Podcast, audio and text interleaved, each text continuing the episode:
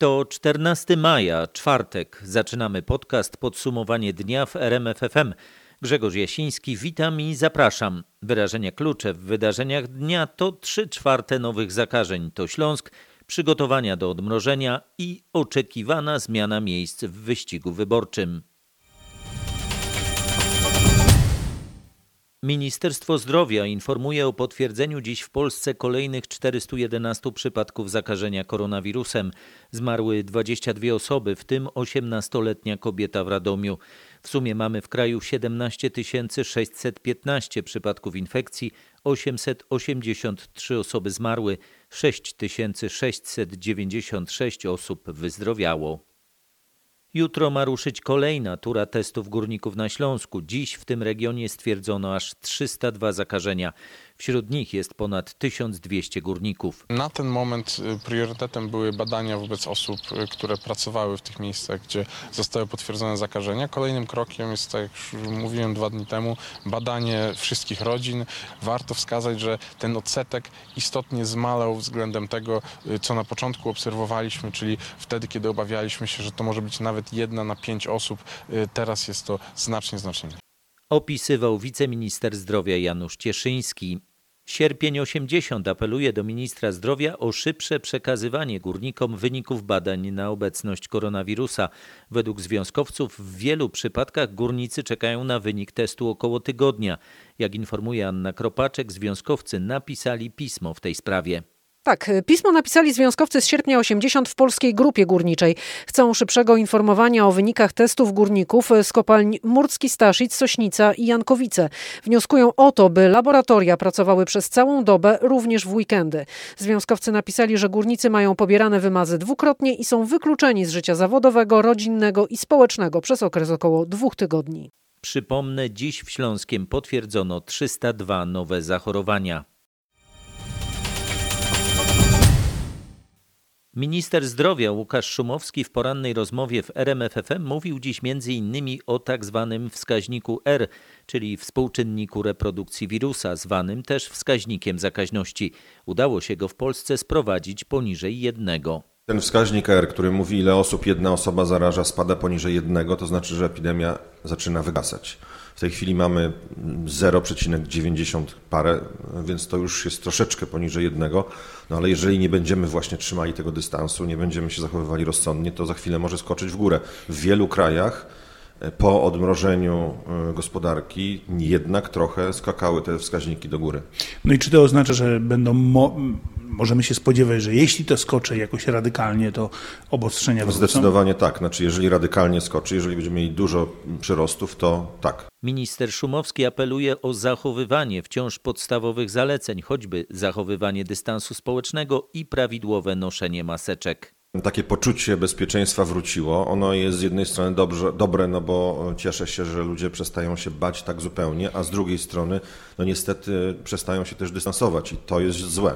Widział pan obrazki z Międzyzdrojów, gdzie przyjechały tłum ludzi na plażę, żadnego dystansu, mnóstwo osób na plaży. No widzę również na ulicy obrazki, jak czasami wracam rowerem, czy jadę do rowerem do pracy i no widzę po prostu ludzi bez maseczek, albo z maseczką na brodzie, albo na czole. Nie, nie jest to dobre oczywiście, dlatego że my możemy znosić ostrzenia, ale jak widzieliśmy na przykładzie Seulu, jeśli nie, nie stosujemy się do tych zasad dystansowania, no to niestety jeden człowiek potrafi zarazić 100 innych. Czy w wakacje do Polski będą mogli przyjeżdżać turyści z zagranicy? Nie potrafię dzisiaj odpowiedzieć na to pytanie, dlatego że granice otwieramy e, najpóźniej, po pierwsze. Po drugie, najpóźniej to znaczy kiedy? Najpóźniej w sensie z kolejnych etapów odmrażania, w czwartym etapie. Będziemy mieli dane, że e, nie ma ognisk nowych za granicą w krajach sąsiednich. W tej chwili już przywróciliśmy ruch e, transgraniczny mały, ale... Spodziewa się pan, że na przykład, nie wiem, w czasie wakacji będzie można wyjechać no tak jak teraz nam mówił wiceminister turystyki, do Czechosłowacji, proszę pana, na Węgry. Znaczy, jeżeli e, ten, ta sytuacja, którą mamy dzisiaj, będzie postępowała w taki sposób, jak teraz postępuje, czyli coraz mniej e, procentowo zachorowań, coraz niższe wskaźniki, no to jest taka szansa. Robert Mazurek pytał o głośną sprawę kupionych przez resort maseczek, które okazały się bezużyteczne. 40 dni po tym, e, jak kupiliście maseczki od pana Łukasza G., e, minister Cieszyński zorientował się, że te maseczki nie spełniają żadnych norm, mają sfałszyf- sfałszowane certyfikaty i on nie zawiadomił prokuratury. Pan nie. to zrobił wczoraj. Nie, w- tak formalnie to właśnie minister Cieszyński również podpisał zawiadomienie do prokuratury, natomiast jeżeli patrzymy na to z tego punktu widzenia, to dowiedzieliśmy się, że niestety w Polsce krążą fałszywki. Wtedy od razu żeśmy skierowali do badania te maseczki, które miały certyfikat, żeby było jasne. Okazuje się zresztą, jak teraz badamy różne partie, to bardzo wiele e, maseczek, choćby te z Unii Europejskiej, no nie mają certyfikatu. Do sprawy maseczek z Unii jeszcze w dalszej części podcastu wrócimy, a cała rozmowa z ministrem zdrowia do zobaczenia i posłuchania na rmf24.pl.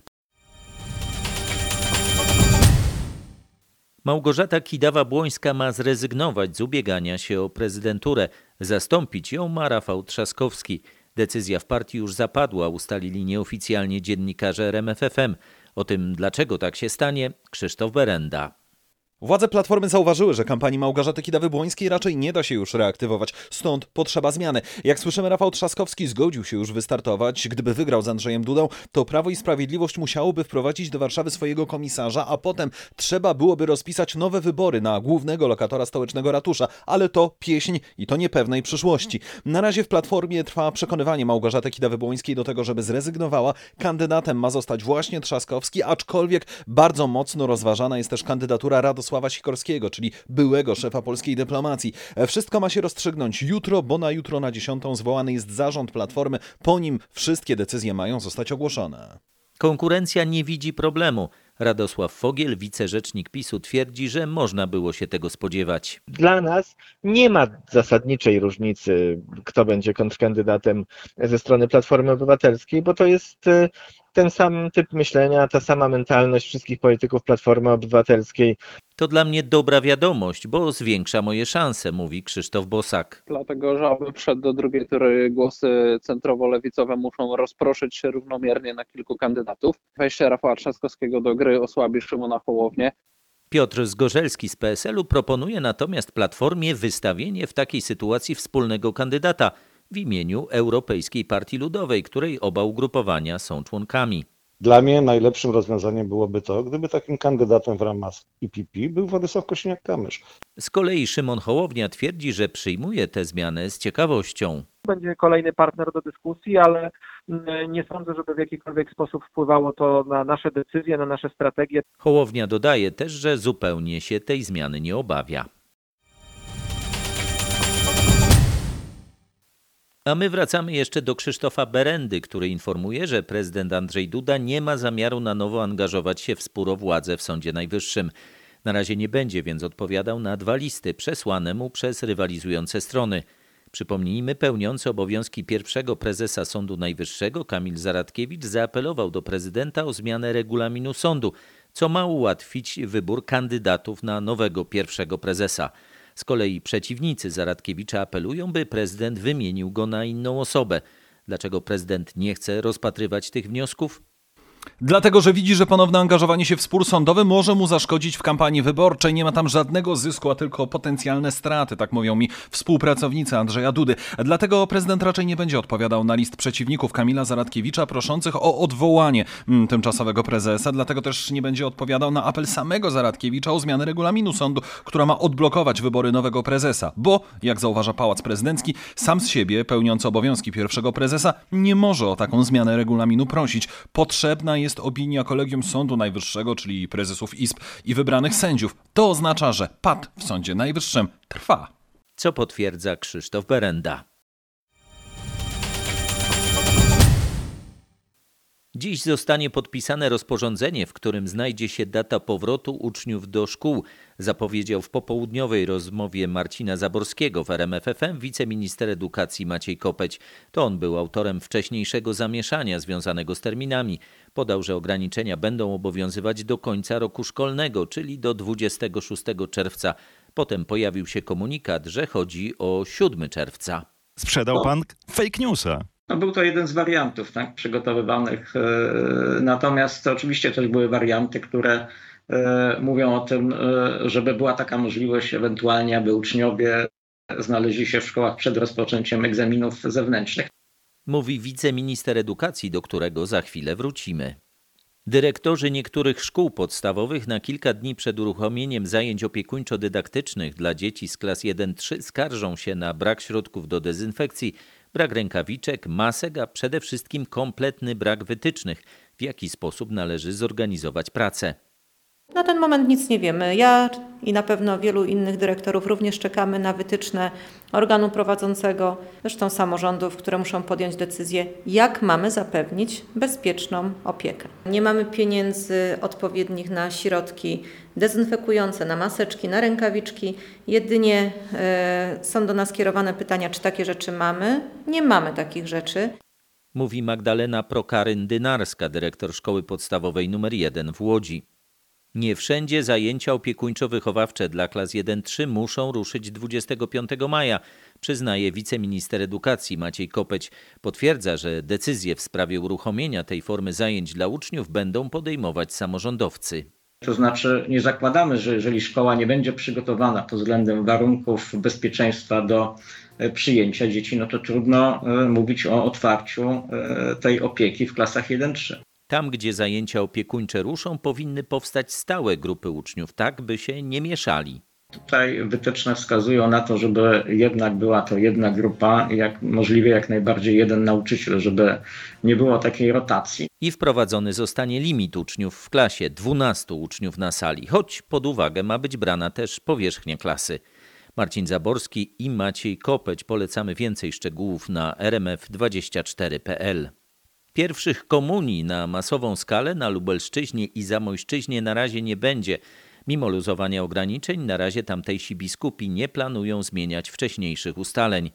W archidiecezji lubelskiej co do zasady, dopóki nie ma zajęć w szkołach, nie ma pierwszych komunii, mówi ksiądz Adam Jaszcz, rzecznik lubelskiej kurii. Istnieje jednak możliwość zorganizowania wcześniej, jeżeli proboszcz danej parafii otrzyma na to zgodę z kurii. Wnioski od proboszczów można policzyć na palcach u jednej ręki. Z kolei w diecezji zamojsko-lubaczowskiej uroczystości są przeniesione na październik. Ksiądz Michał Maciołek, rzecznik diecezji, nie ukrywa, że chodziło o możliwość zorganizowania przyjęć komunijnych. Dla e, rodzin, dla wspólnot parafialnych e, są one ważne i to wymaga też pewnych przygotowań. Również możliwe są odstępstwa w terminie, to jednak wymaga zgody biskupa.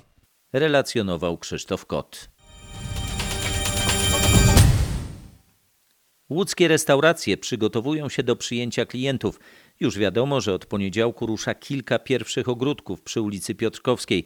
Wciąż trwają prace nad dostosowaniem do wytycznych zarówno zewnętrznych miejsc, jak i wnętrz lokali. Jesteśmy w trakcie, zabezpieczamy się w tej chwili w środki yy, ochronne. W momencie, kiedy ustawimy, ustawimy stoliczki na, że tak powiem, pasie yy, ulicy, yy, będziemy się do tego przygotowywać. Wiadomo też, że no, nie będziemy funkcjonowali wewnątrz lokalu na cudzysłowie pełnych obrotach. No musimy zachowywać te odległości. Mówi Bernard Czechowski, właściciel bułgarskiej restauracji. Dwa wnioski w sprawie powiększenia restauracyjnych ogródków trafiły już do Sopockiego magistratu. Kilku kolejnych przedsiębiorców już zadeklarowało, że także szykują pisma w tej sprawie.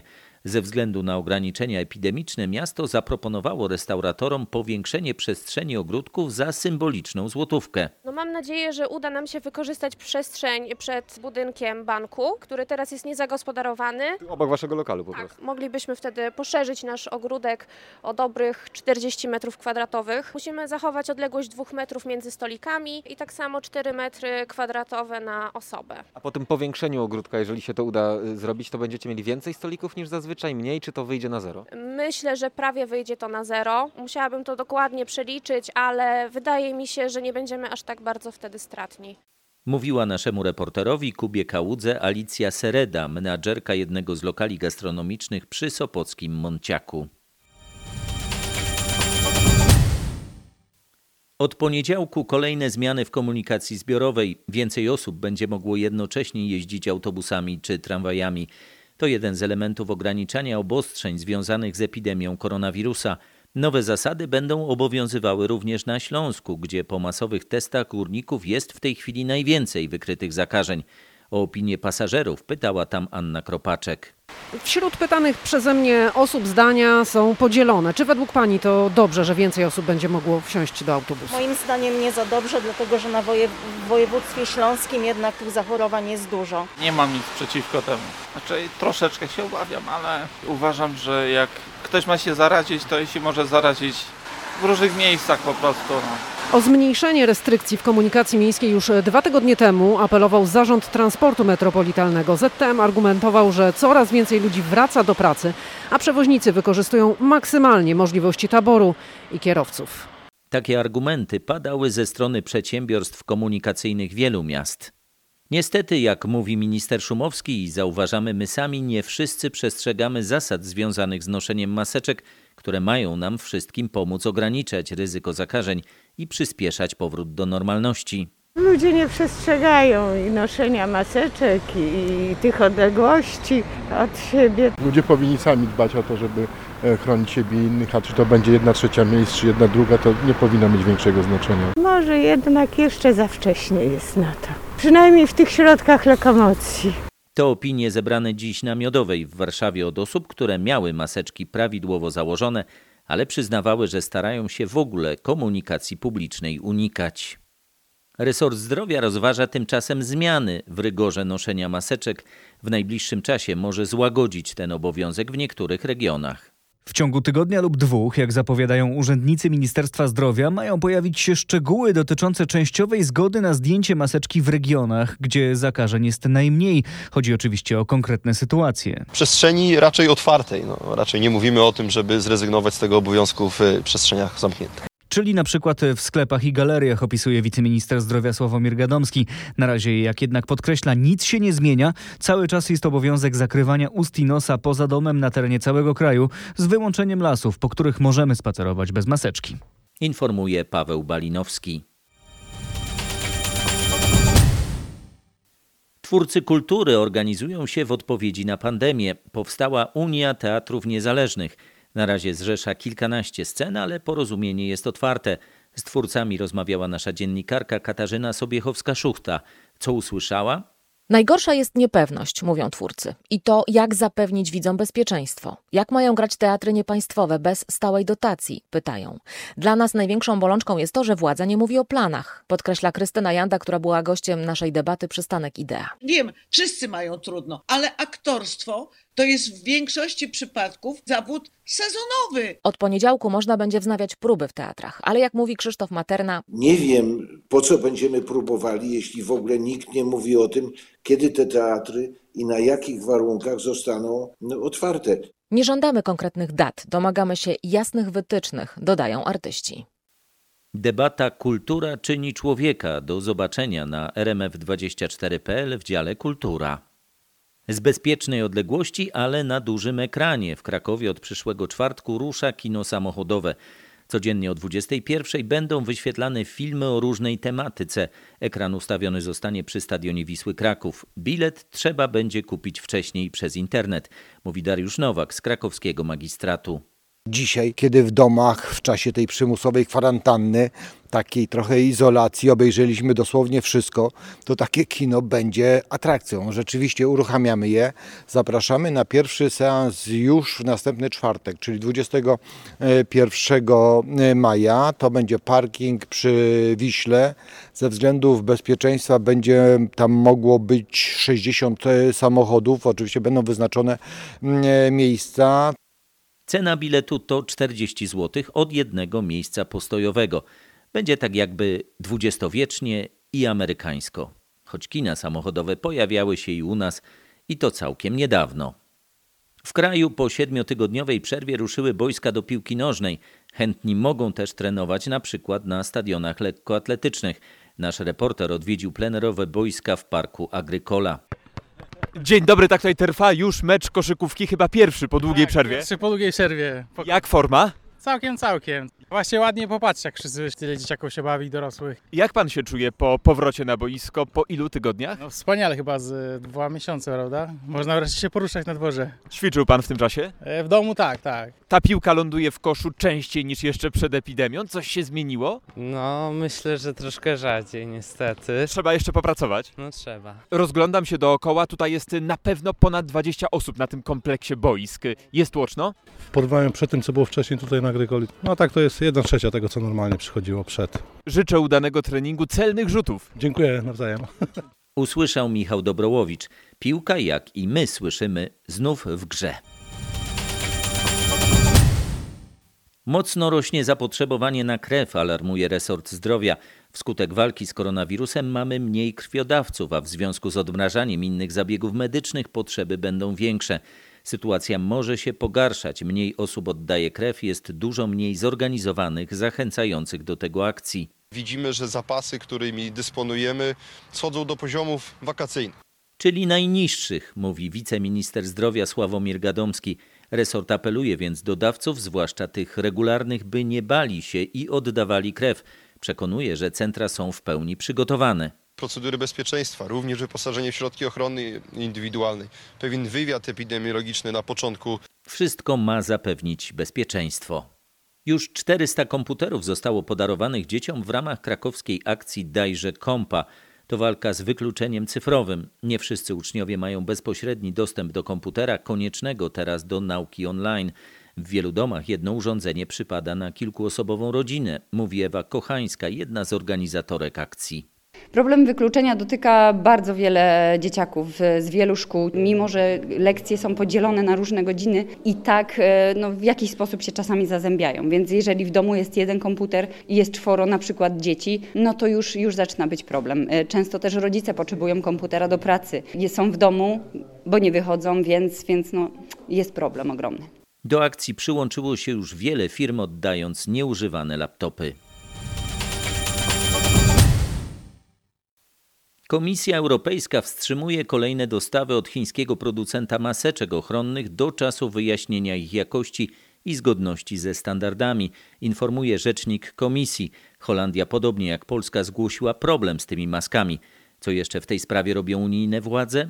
Komisja Europejska poprosiła wszystkie 17 krajów, które otrzymały tę partię masek o ich sprawdzenie i przesłanie analiz. Chodzi o półtora miliona sztuk.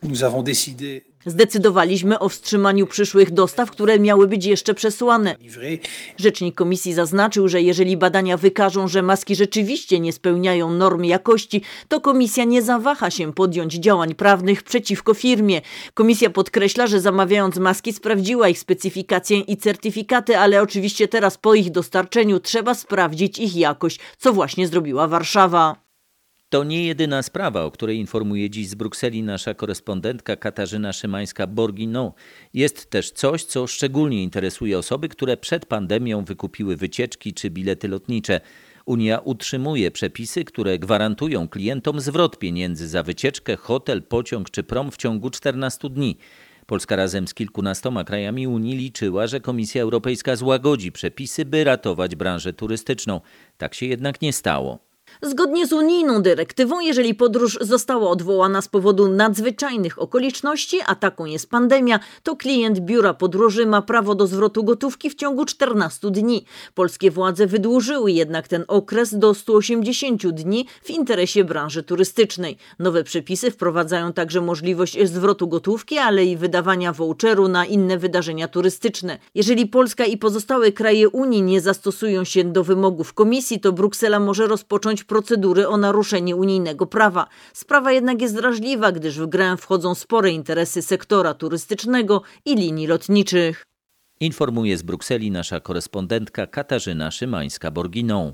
Jesteśmy oburzeni demontażem tablic upamiętniających w Twerze rosyjskie ofiary stalinizmu i polskich więźniów obozu w Ostaszkowie zamordowanych przez NKWD.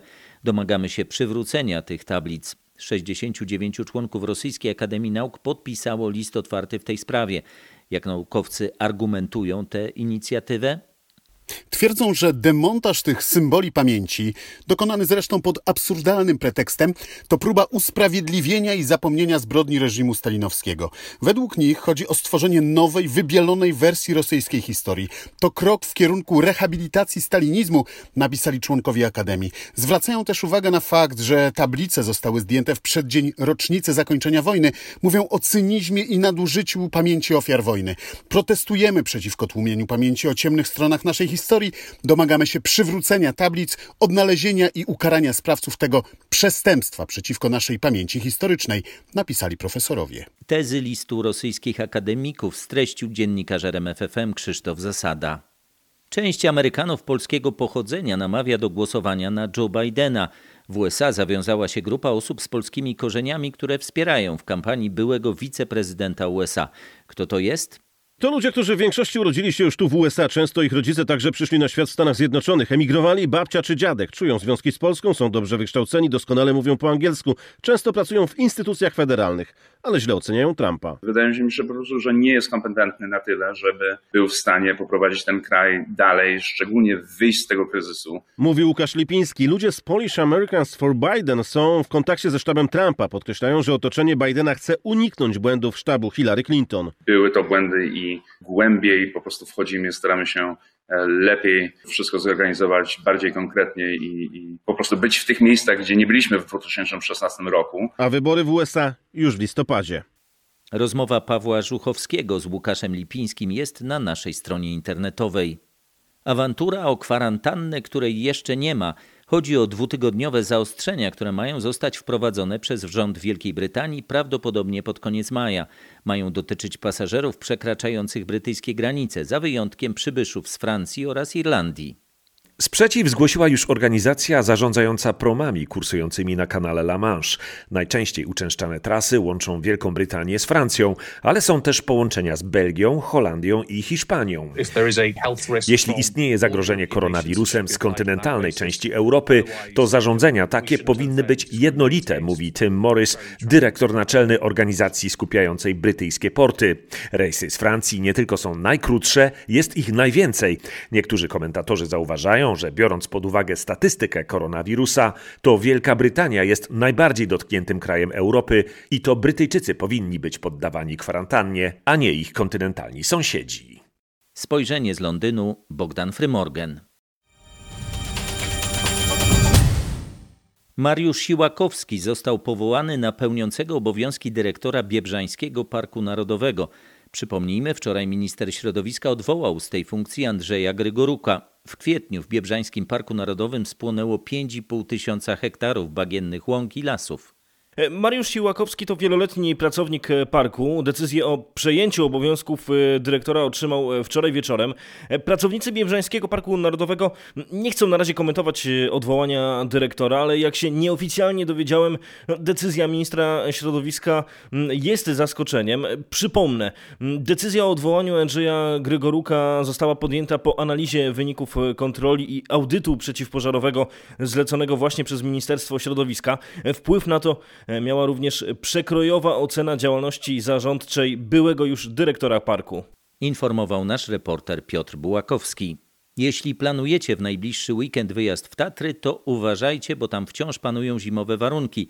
W ostatni weekend, kiedy wreszcie otwarto tatrzańskie szlaki, weszło na nie blisko 20 tysięcy turystów. W Dolinkach Reglowych to już wiosna, ale warunki zimowe powyżej górnej granicy lasu. Temperatury ostatnio obniżyły się i w górach zrobiło się bardzo twardo. Tego śniegu bardzo dużo.